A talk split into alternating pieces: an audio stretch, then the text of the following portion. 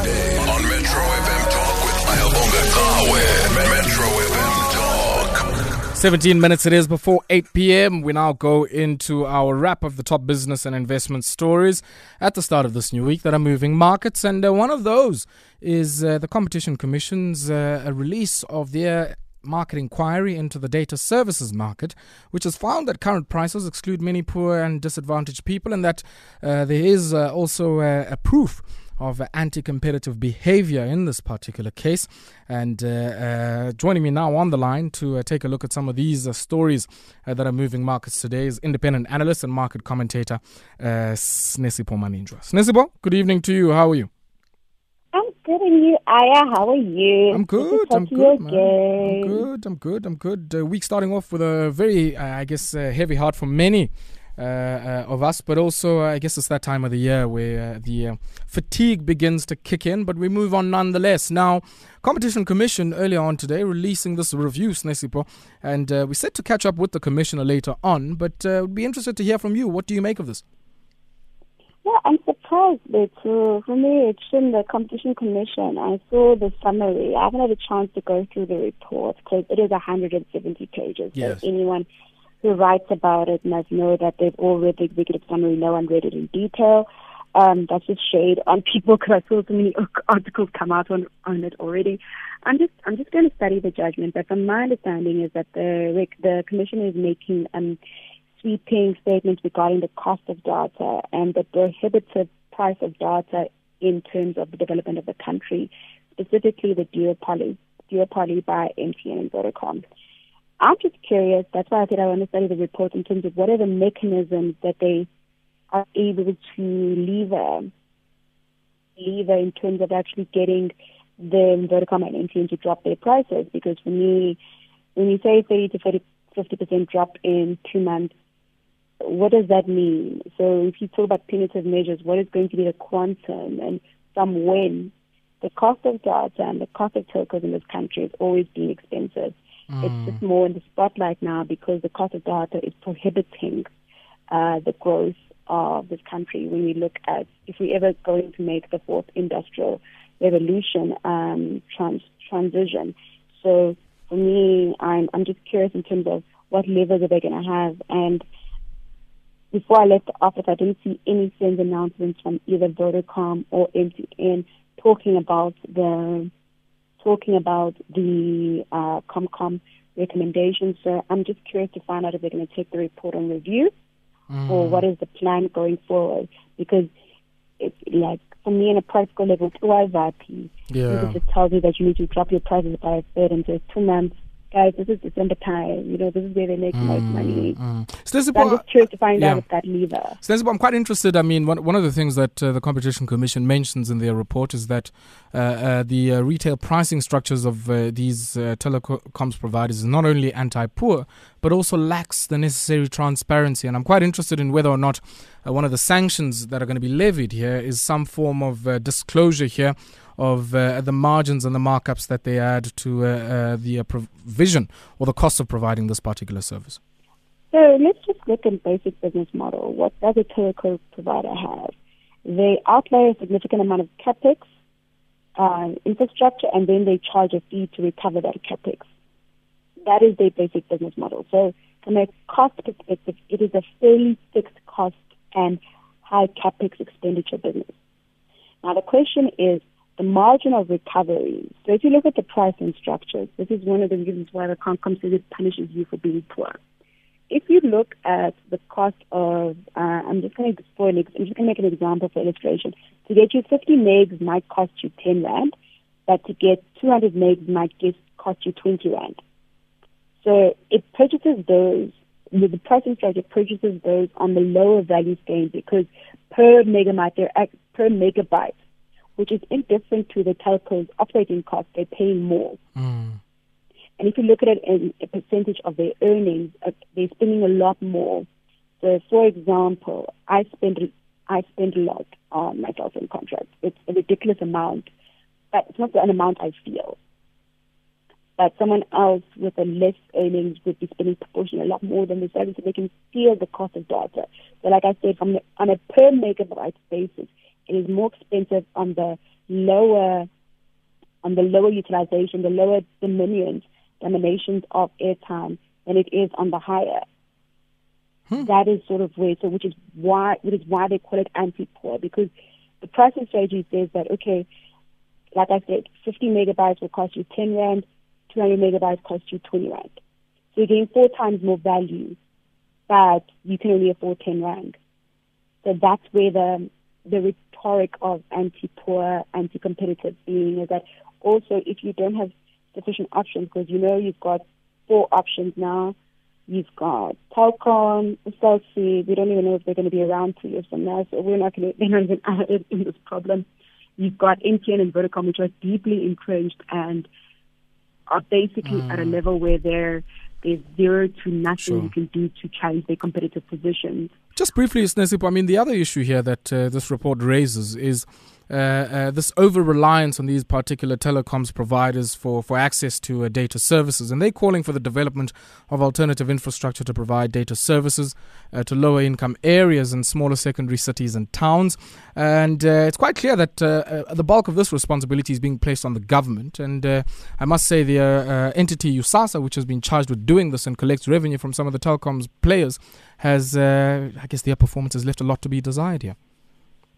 Hi, John. Abantu bethu, no comment on abantu bethu because if we go there, it's going to become a very ugly argument. abantu And bethu? abantu Efundini. bethu. yefundini kaloku bazikhala ngedata nabethu abantu we got to place them to the same standard of critique and uh, they must account you know in the same way that we want these telecoms providers to account So, so, so, so, so, so, so, so that's also the thing. Government policy doesn't speak to government action.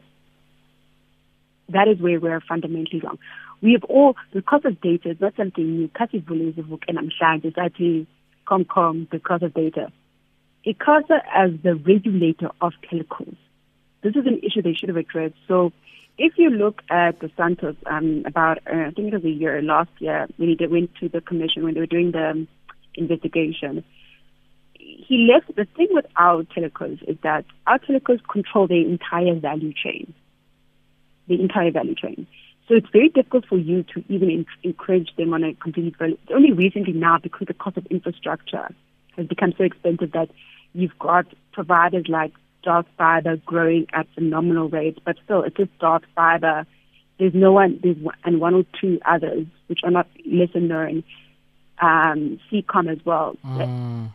So, so, so, so it, it's still you're again you're leaving the same problems where you still have few dominant players. So you need to break the entire value chain completely. Sure. Like you can't allow them to Okay. play both referee and uh, guard and referee because the price of data is not regulated because Mm. the price the the rate of return of telecos is not regulated. sure So you sort of have to solve backwards, which is okay what is an acceptable rate of return? So if you do a comparison between the SA telecos, the emerging market telecos Sinesipho, versus Sinesipho, I want us to pause there and uh, we'll come back to that comparison. Just want to take a quick spot break. On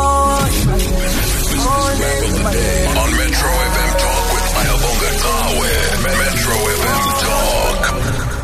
It's our wrap of the top business and investment stories here on uh, Metro FM Talk, and I'm joined by Sinesipho Maninjwa, independent analyst and market commentator, to help us do this one. Now, Monwabisi Olefir on Twitter saying the Competition Commission is not saying anything new here. The only move that is expected from the authorities and the regulatory body is to enforce these uh, uh, provisions so that operators abide accordingly. Now, clearly, operators are conduct- conducting business as they please. Now, Sinesipho, you were indicating earlier on that uh, you know, absent of any regulation around uh, the return on uh, some of the investments that uh, telecoms providers make in network infrastructure, that uh, we're probably going to be chasing our tail here.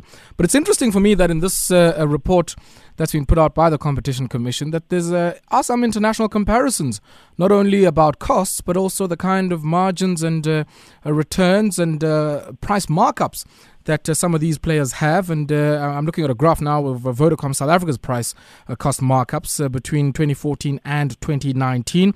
And uh, I mean, over a long period of time, they've been hovering around 20, 25%, and they've only declined from the 31st of March this year to between 15 and 20%. And it makes one wonder, when whether or not uh, some of the noise that uh, many people have been making around this data issue has actually been uh, received with receptive ears in many of our telecoms players. Um, really. What has happened, the reason why there's been a decline is because there's been a switch of consumer behavior. We're no longer voice. We know we're decreasing our voice and we're increasing return. It looks at 15 to 20 percent, but that's not the real return because you're not looking at it per uh, per, per product house. It's what I'm saying. Ah, Sinesipho, we're battling with your line there. And uh, No, I was saying, I was saying, I was saying, yes, I can hear you now, yeah. is that you're looking at it from a blended return basis. So if when uh, what has happened is that they've decreased significantly the cost of voice, and our consumer behavior has moved away from voice, which is where the profit margin used to be Yeah, historically. to now data, to now data, which the profit margin is a lot is a lot smaller. So if you look at it from a blended return, you can see it in the results. But it's not in, it's not addressing the issue. So if you look at that's reason. Like I said, that's why I started with. If we look at basically what is the business model of of, of our telecom, there is an infrastructure asset. So if you look at infrastructure assets, you should be looking at a return of CPI plus three to five percent margin. So if you base them, because I think in the report they should have Vodafone UK, you base it to Airtel, you base it to uh, uh, T-Mobile in the US, you'll look at that MTN and Vodacom are, are much above them, and that is because they're pricing it. Okay. Because the technology, if you look at it from a technology solution perspective, we are all using these level of, we're not doing special, um, special powers in this area. It's the same essential technology. Okay. Now, So, Stensba, I want us to pause there on that one because we will pick up our conversation with uh, the uh, commissioner there who's going to talk us through uh, some of the uh, other features of that particular report. But I want us to take a look now briefly at um, uh, that statement that came out of the Department of Public Enterprises. Uh, it looked like it was written on, uh, what's the name of this app? Let me find it quickly. notepad. On Notepad, yeah, yeah. There uh, notes actually. I got Notepad long notes uh, from the uh, from the ones I want to appeal But um, that being said, I mean, wh- what do you make of uh, this insistence that you know the uh, industrial action on the part of uh, uh, the uh, trade unions and other uh, worker organizations here is the cause for all of the malaise within SAA, and of course some of the reports over the weekend about a potential tie-up with Ethiopian Airlines. So I'm just going to go back to the problems of SAA. You know, we don't remember Vuyani's resignation letter, Trum? We have to go back there. Vuyani said exactly what is being said today that deep structural reform needs to happen at SAA for the for the airline to be profitable and to be successful going forward. Vuyani Sendile on blind ears, blind ears, including to much loved Pravin, much loved uh, Cyril. He never said anything. There's nothing that's happening here. The Ethiopian Airlines is something that has been talked about on and off. There's nothing new that was being reported. To say it's the cause of the industrial action is being insincere because it's not taking consideration that the structural issues at SAA SAA's problems are not single-handedly caused by the overstaffment, the, the, the, employee, the fact that they are overstaffed in comparison to other airlines. There's also been significant corruption and unethical behavior by board members and senior executives. That's also a reason why. Thirdly, airlines are fickle business. They don't all make money. And SAA, because it's been a national carrier, has quite a few routes that are just genuinely unprofitable, but they go there anyway because they have to. Because they have to. That is their business model, and there's supposed to be cross-subsidization amongst unprofitable routes and profitable routes. Mm, okay. However, nothing is being said that is new. I don't understand why we're acting fresh about the, what is happening here. Bottom line is that the company needs structural reform and needs definite leadership. That is not being provided by the likes of the Department of Public Enterprise because they're afraid to do what needs to be done. Sensible. We'll have to leave it there, but uh, always a pleasure catching up with you. Would have loved to take a look at uh, some of the other issues happening at uh, Tongaat, uh, and of course, uh, Discovery's launch there of their international Oh, business. But cutting me off? uh, huh? Are you cutting me off? Uh, how am I cutting you off, fam? I like, But? I, I'm saying. Joby, it's 8 p.m. and unfortunately we'll have to we'll have to uh, move swiftly along. But um, uh, uh, I'm saying I would have loved to have a conversation about Tongaat and uh, discovery. Um, I think on the SAA question, uh, a lot of conversation is going to happen over the next few days or so. But uh, we'll have to leave it there. Unfortunately, we have run out of time. Okay. Awesome. 8 p.m. is the time. And a big thank you there to uh, uh, Maninjwa uh, for joining us uh, for that conversation. Independent analyst, market commentator, and the CA wrapping up uh, some of the big stories there in the marketplace. And uh, no bigger story than that Competition Commission and their release of their review on data prices. Let me know what you think. Give us a ring on 089 110 3377.